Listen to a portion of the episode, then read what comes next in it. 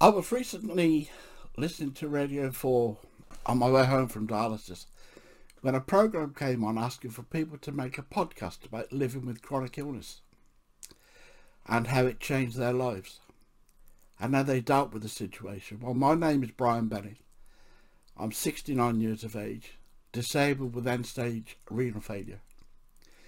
I've been on dialysis for the last 32 years. Before I begin, I must say that I'm now a very unrecognised author, saying that one of my books recently received five-star reviews on Goodreads. I was asked recently by a very famous person to write a piece to inspire people. I will start my podcast by reading out what I came up with. It is called simply Still Living on Borrowed Time. On November the 14th, 1974, at the tender age of 21, I was sitting in the office of my then renal consultant, Mr. Williams. The farmer-like man had a brilliant bedside manner and a nice way of delivering not-so-good news.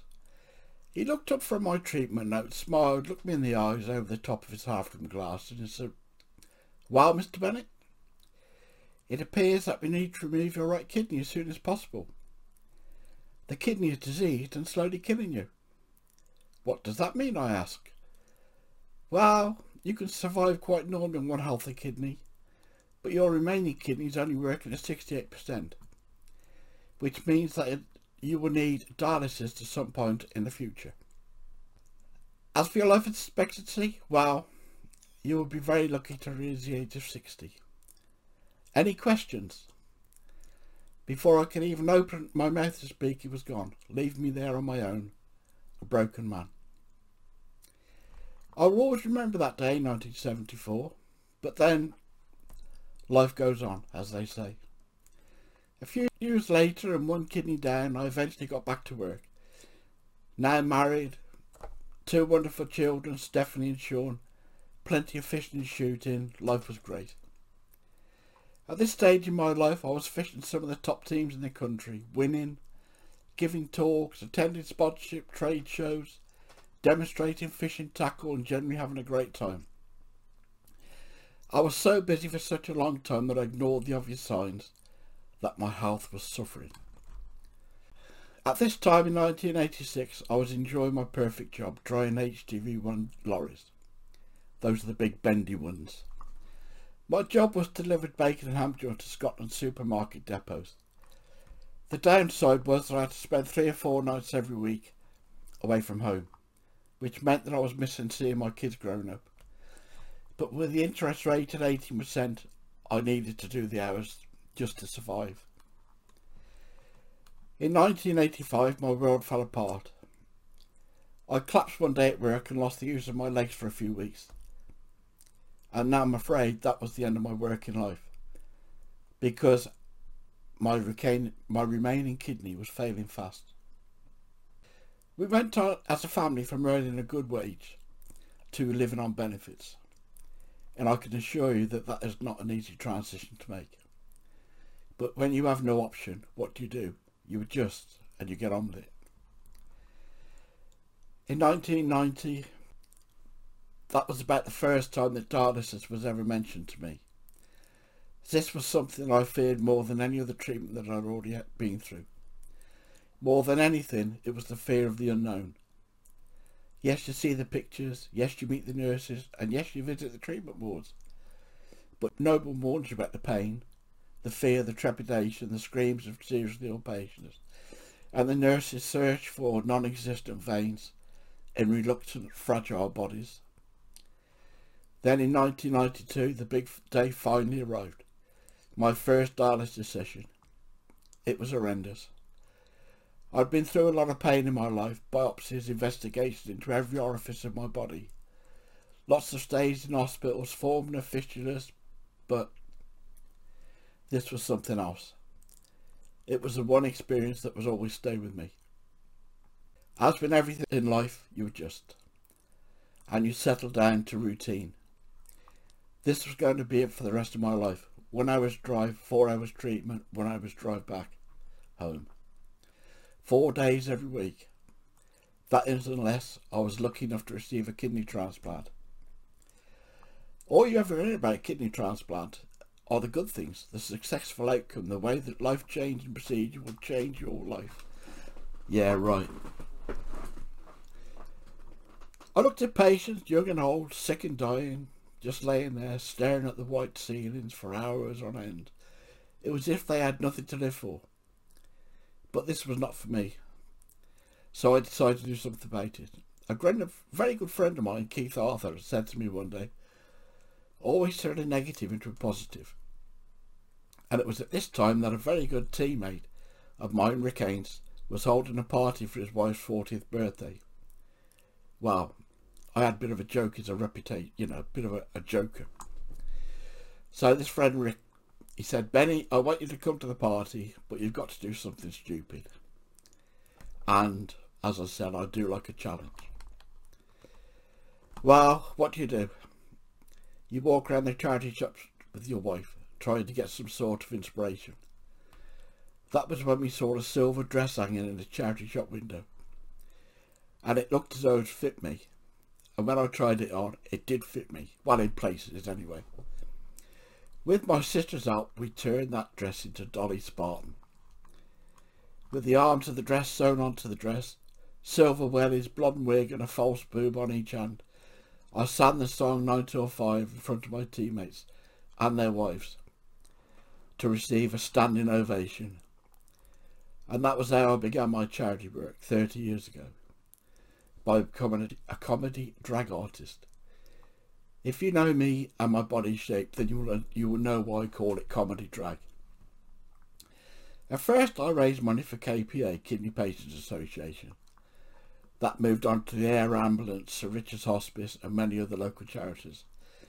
It wasn't long before I became quite well known in certain quarters, that is, around the clubs and the pubs, and that strange, for some strange reason, I was much in demand. All these things helped me to get through this troubled period of my life. I had always been a good organiser of local events, so meals out for 120 hangers with full comedy drag show, performed by your Trudy, of course. Covers, band, transport to and from the venue, it was not a problem. And the whole evening was not only perfect, it was a great success. And I loved every minute of the organisational side of things. Fishing contests, night sea fishing trips for 40 blokes, karaoke parties, bingo for friends, anything and everything to raise money. I would be there. I mentioned my comedy drag show. This is a list of my alter egos. Dolly Spartan, Shirley Trashy, Tina Burner, Barb Streisand, of course, Marilyn Monroe. Yes, I had the, dra- the dress and the fans. My chosen song for the Blomshire was I Want to Be Loved by You. I also did a few other minor stars and a great Freddie Mercury, or so I was told. And I was, it was the one, you know, where he dressed up as a woman with a short black skirt. I even had the same move as the one that he had. Remember the song I Want to Break Free? I had such fun making people laugh. What made the whole thing funnier was my body shape. Let's just say I'm vertically challenged, very fat and bold. I had a few, few other strange strings to my bow. In my quest to raise more, even more money, I sang with local bands. I even raised money by becoming a stand-up comedian. This was done using some of the funny stories from my book, A Badsey Boy talks to visiting angling clubs on our local river, organising meals out for fishermen and so on. But my favourite way of raising money had to be performing forties nights at old people's homes. Dressed in top hat and tails, I would sing my heart out, just watching the residents as they linked arms and sang along. What's not to like? But then it happened. My first failed transplant, 2007. I'd been called in a few times previously, prepped for the operation, only to be told at the last minute that the donated kidney was not viable. This was a very bad period in life. No one warned you that what happens when a transplant fails. You're only ever told about the good things that come out of transplants.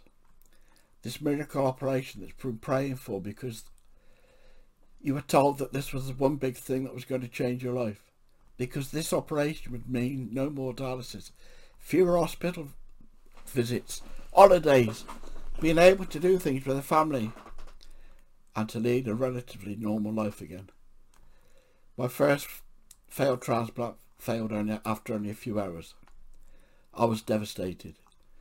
One of the memories of this time was in ICU and then placed at the back of a ward with patients that had received successful transplant. You spend your life asking, why? Why did this happen to me? The darkness descended very quickly at this time, so much so I gave up on life. After a heart-to-heart talk with my wife and teenage kids, they all agreed to support me in whatever I decided. Whatever it was, it would be okay. What you have to remember is this. My kids have only ever known me to be ill. They knew how much of a toll dialysis, hospital stays, travelling, various treatment were taking out of me. I was still in the hospital at this point and going through a really bad time. Maybe it was all too much. However, it was at this time that I decided to write a short story book. It was to be for the grandchildren that I would never see. I called the book simply A Walk with Grandad. It is a quaint little illustrated book about a small child walk along our local river, hand in hand with our grandparent. The book includes some of my poems, pictures of nature wonders, things that they would see and enjoy along the way. I was very pleased with the result and had 40 copies printed for family and friends. But since that time I have sold hundreds of copies. But you have to remember is this. Even though I was in a very bad place mentally, I was still travelling all over the world, all over the country, giving fishing talks, doing my much-loved drag show, singing my heart out and still competing at the top level in my much-loved sport of match fishing and still winning just as many contests as I'd been before. Busy, busy, busy. My daughter was now happily married and my son had created his own landscaping business. But he surprised my wife and myself one day by suddenly going off travelling. He went to many far off lands all on his own, a backpack being his only luggage. Then my second failed transplant comes along, again lasting only a few hours. My time in ICU this time was very bad. It was so bad that the darkness had returned with a vengeance. Only this time there was no coming back. My nurse, Katie May Harris, was my rock. Behind closed curtains we cried together. She held my hand and we, we cried for hours on end. She talked and comforted me. But to be honest, to be honest, I was truly a broken man. I felt that there was no coming back from this. But do you believe in miracles? I could not take any more. I decided to go home, refuse any further treatment, wait for nature to take its natural course. The day of my discharge from hospital finally arrived. I said my goodbyes to my doctors and staff. Everything was now in place for when my life ended. My wife for so many years and my daughter came to collect me from the hospital. They pushed me to the car in a wheelchair. Once in the car, my wife left to return the wheelchair. It was at that this point that my daughter Stephanie said these life-changing words. I'm preggers, Dad. What can I say? My granddaughter Clementine saved my life. I am now blessed with a beautiful second granddaughter, Beatrice. My girls are my life, and to think that I might have missed out on not, not knowing them. Loving them as I do, it just doesn't even bear thinking about. What can I say?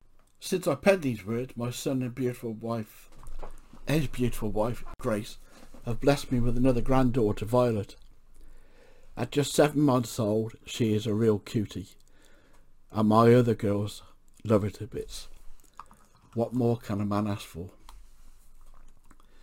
Living life with chronic illness is a strange thing. One day you're okay, but then the slightest thing can take you in the opposite direction, and life just becomes too unbearable. Take take recently, my best friend suddenly passed away, which I found devastating. Without going into too much detail, I did a lot for his family over the following six weeks. I sought out stuff that they would not have coped with. Which I think, even though it made me ill to do, I think that doing it helped me to get through the loss of a good friend. If this had happened a while ago, I think the outcome would have been completely different for me. This happened to me a few years ago. My driving licence to be suspended because I was having low blood, low uh, blood pressure issues, falling over, although that's how bad it was. Add to that, I was having hospital transport, which can be a nightmare. Then I got sued over printing the wrong name of my Badsey Boy book, which was very strange because the book was only ever meant to be a bit of a, a bit of fun, and the events that happened 50 years ago. But that's life. The book was only ever written to raise money for St Richard's Hospice, but you know what some people are like. While the mixture of all, th all these three things was just too much for me. After I'd been dropped off from home from dialysis, I simply climbed into my car and drove away without saying a word to anybody. I had no plan. My only thought that was enough was enough. Before I knew where I was, I was driving down the M5 towards the south coast. And all I could think of was the end of it, to end it all. I knew that missing dialysis and eating the wrong foods would send my potassium through the roof, therefore speeding up the process. So that was what I did. Full English, fish and chips, chocolate, etc. Well, I was selfishly not considered what the chaos that I'd left behind. My wife had called the police. A nationwide search was underway. Police, police dogs searched all the local lakes and rivers. Facebook had kicked into action and people all over the country were talking, looking out for my car, my house. My computer was searched. The family and friends' houses were searched. My son mentioned to the police that one of our knives was missing, which created panic because they thought that I had gone after the man that had sued me. Naturally, I was oblivious to all this going on back home. As I moved from place to place, sleeping in my car and walking the beaches in the daytime. Four days later, the police stopped me Weston-super-Mare. I was rushed to the hospital for an emergency potassium test, which by some miracle was within its limits. A mental health team was notified to come and assess me. I sat in a small room with a PCSO officer. I don't know his name but he never left my side for hours. He talked about my family life and how lucky I was.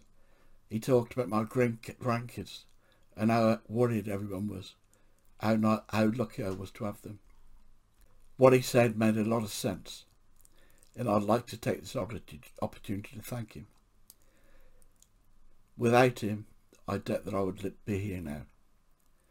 On his prompting, I left the hospital before the mental health team arrived and headed home. I was on the M5 when my phone rang and the mental health people wanted to turn, me, turn around and go back to the hospital. It took me a while to convince them that I was okay. My family had been informed that I was okay and I was heading home. It was all very strange when I did finally arrive home. My wife had waited up for me, but when but she never mentioned what I'd done. After a couple of hours of not talking about it, I passed her the suicide note that I'd written whilst I'd been, been away. Even today we have nearly, never really sat down and discussed what I did. The note that I'd written basically said it all. I tried counselling, but it wasn't for me. If I said that I'd never revisited that dark place, that would be a lie. I don't know about anybody else, but that dark place is always there. There have even been times when I planned on how to put an end to things. But one thing has changed. I would try and do it without leaving all the chaos behind, as I did before. But don't worry too much about it. I'm in a very good place at the moment, before I realised how lucky I was. I have everything that I could ever want, which is a family and friends that love me. My love has changed because as I settle, my life has now become settled as I slip quietly and gracefully into old age. I am still receiving dialysis four times every day, 52 weeks a year. and I still travel one hour each way. What has changed? I am now an author. My life of match fishing is finally over. No more singing, stand up, or even my comedy drag. My wife made the decision one day when she threw my dresses, except Marilyn, Marilyn, into the rubbish bin. At this point in my life's adventure, I think it's only fair that I mention a tiny bit about my medical history. That way you, the listener, will appreciate how I intend to end this tradition of my life story. Sepsis times 2, mini strokes times 6, fitted stents in my chest 36, fitted stents in my heart 1, formed fistulas 14, dialysis lines, the too many to even think about. Low blood pressure, it's usually running about 76 over 40. I consume 26 pills every day. I have sleep apnea, sleep apnea. I wear a mask in bed every night with air blowing up my nose simply because I stop breathing when I'm asleep. And I do this up to 50 times every night. My time on dialysis is now spent writing. I've been six years now since I thought that my life was over. I'm going to say that again. It has been six years now since I thought that my life was over. Long gone now is the day that I gave up on everything. But to be honest, I am busier now than I had ever been. My list of self-published books, which I'm very proud of. My children's books, The Naughty Gnome, which is a trilogy of funny stories about a three-inch tall gnome that was given life by a fairy after he rescued her from extreme danger. The Naughty Gnome 2, The Naughty Gnome 3. Philomena and the Stolen Kiss, fairy book. Philomena and the Sleeping Princess, fairy book. Philomena the Farting Fairy. Revenge of Philomena the Farting Fairy. Zola, a scary wolf book. And of course, A Walk with Grandad. My novels. Thumbprint in the Dome, The Ghosts of Level 9.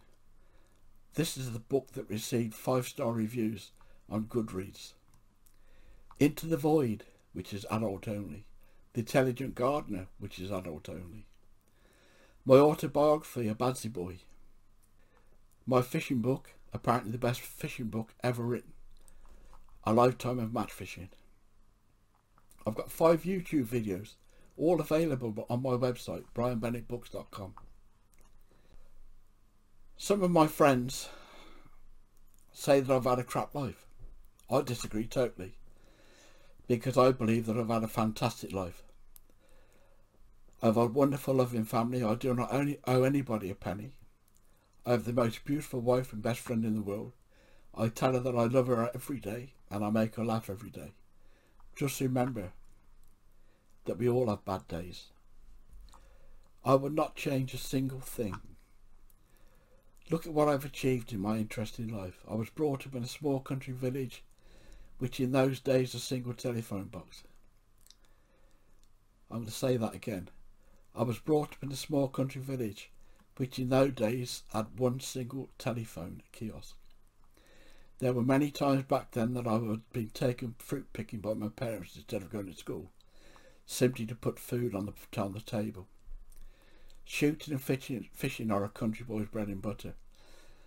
As for my childhood, what can I say? The local policeman was a very regular visitor to our house.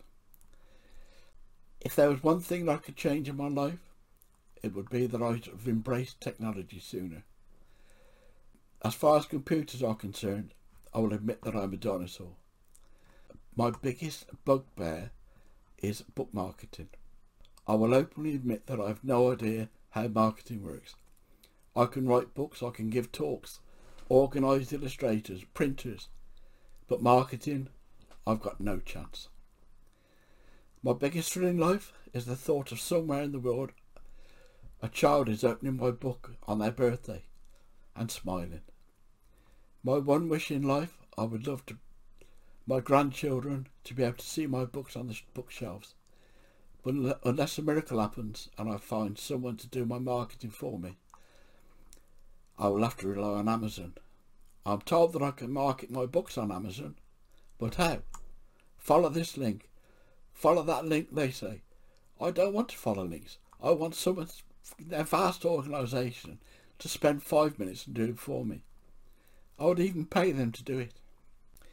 I've read books on the subject. I've listened to countless forums and podcasts, but to me they may as well be talking some strange foreign language. All I want to do is write books. Just look at me, a country boy, not much education, not what you call intelligent, still good looking. Well, maybe. I still, I still like to make people laugh as often as I can. If I can achieve everything that I've achieved with everything that I've gone through in my life, just imagine what you could achieve. Well, here we are, almost at the end of my story. I'm now 69 years of age, disabled with end-stage kidney failure. I still sing in my office, teach fishing and love life.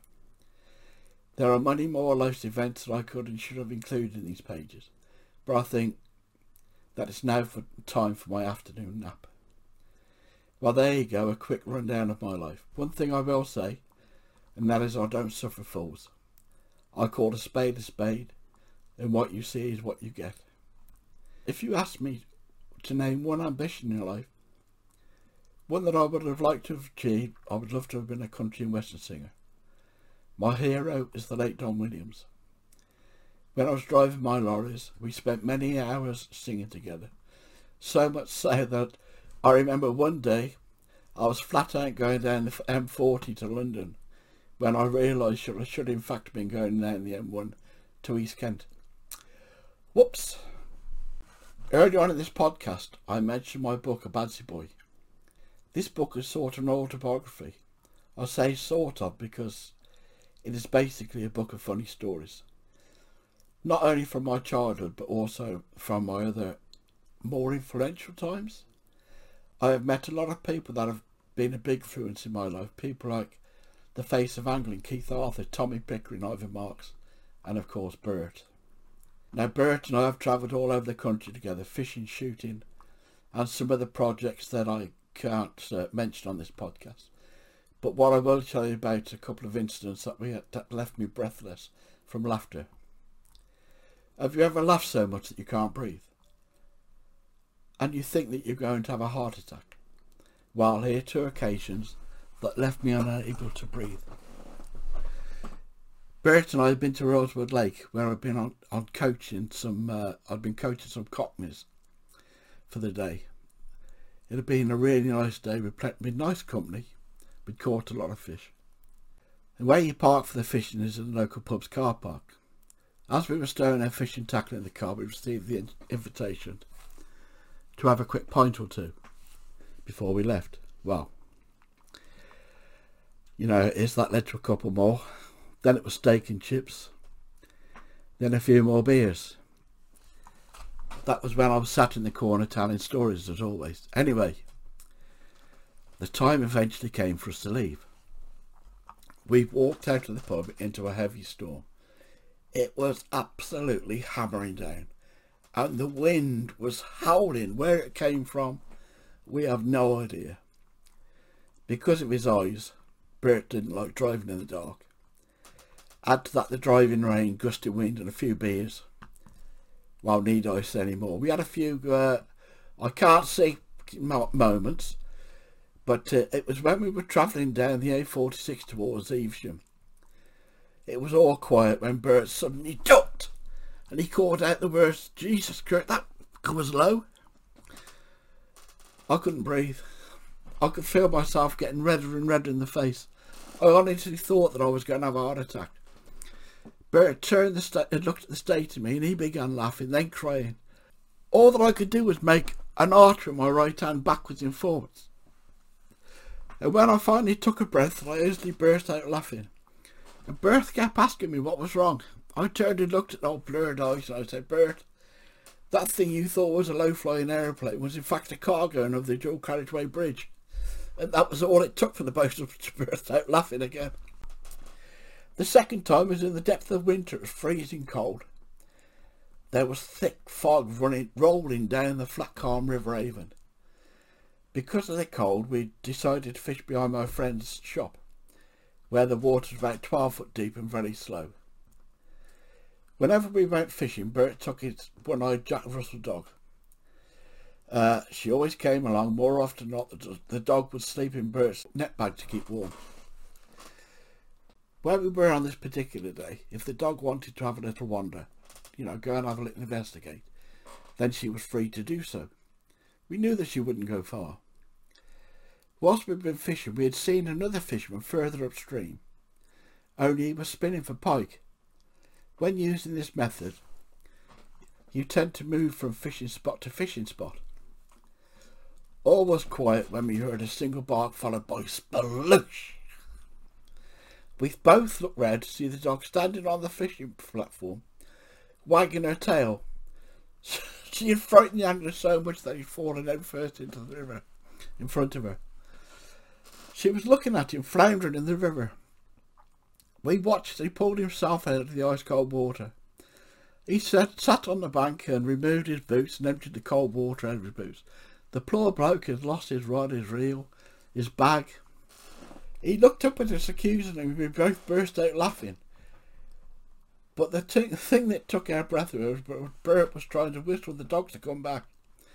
Every time he burst his lips to whistle to get her to come back, he burst out laughing. Of course, the more I looked at him and laughed, the harder it was for him to whistle.